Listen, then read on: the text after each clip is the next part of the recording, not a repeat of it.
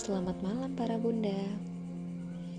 Kalau malam-malam kayak gini, sudah jam setengah sepuluh, biasanya bunda ngapain sih? Ada beberapa orang yang memang mengkhususkan waktu-waktu malamnya untuk membereskan pekerjaan yang belum selesai ketika kita lakukan di siang hari. Apalagi buat para bunda yang memiliki anak-anak masih di bawah usia lima tahun Tentunya mereka sedang asik untuk eksplorasi diri ke sana dan kemari. Kita sudah beresin kamar, eh ruang tamu diberantakin. Kita beresin ruang tamu, eh bagian ruang tengah yang diberantakin. Rasanya nggak ada yang selesai pekerjaan kita. Tapi ternyata nih ya bunda, kita tidak perlu memarahi anak untuk sekedar meluapkan emosi kita ada berbagai hal yang bisa kita pikirkan atau bisa menjadi tips buat ayah bunda di rumah. Bagaimana caranya untuk meredam emosi saat melihat anak mengacak-acak rumah yang sudah kita bereskan. Yang pertama,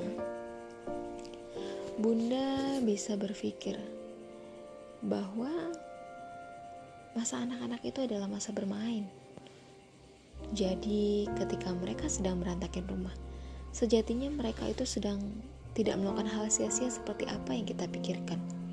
Tetapi mereka sedang melakukan hal yang itu bermanfaat dan sangat menyenangkan bagi mereka.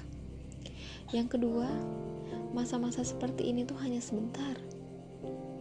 Paling hanya sekitar sampai usia SD, itu pun gak sampai SD sampai kelas 6 lama-lama mereka sudah bisa hidup lebih rapi dan tidak acak-acak.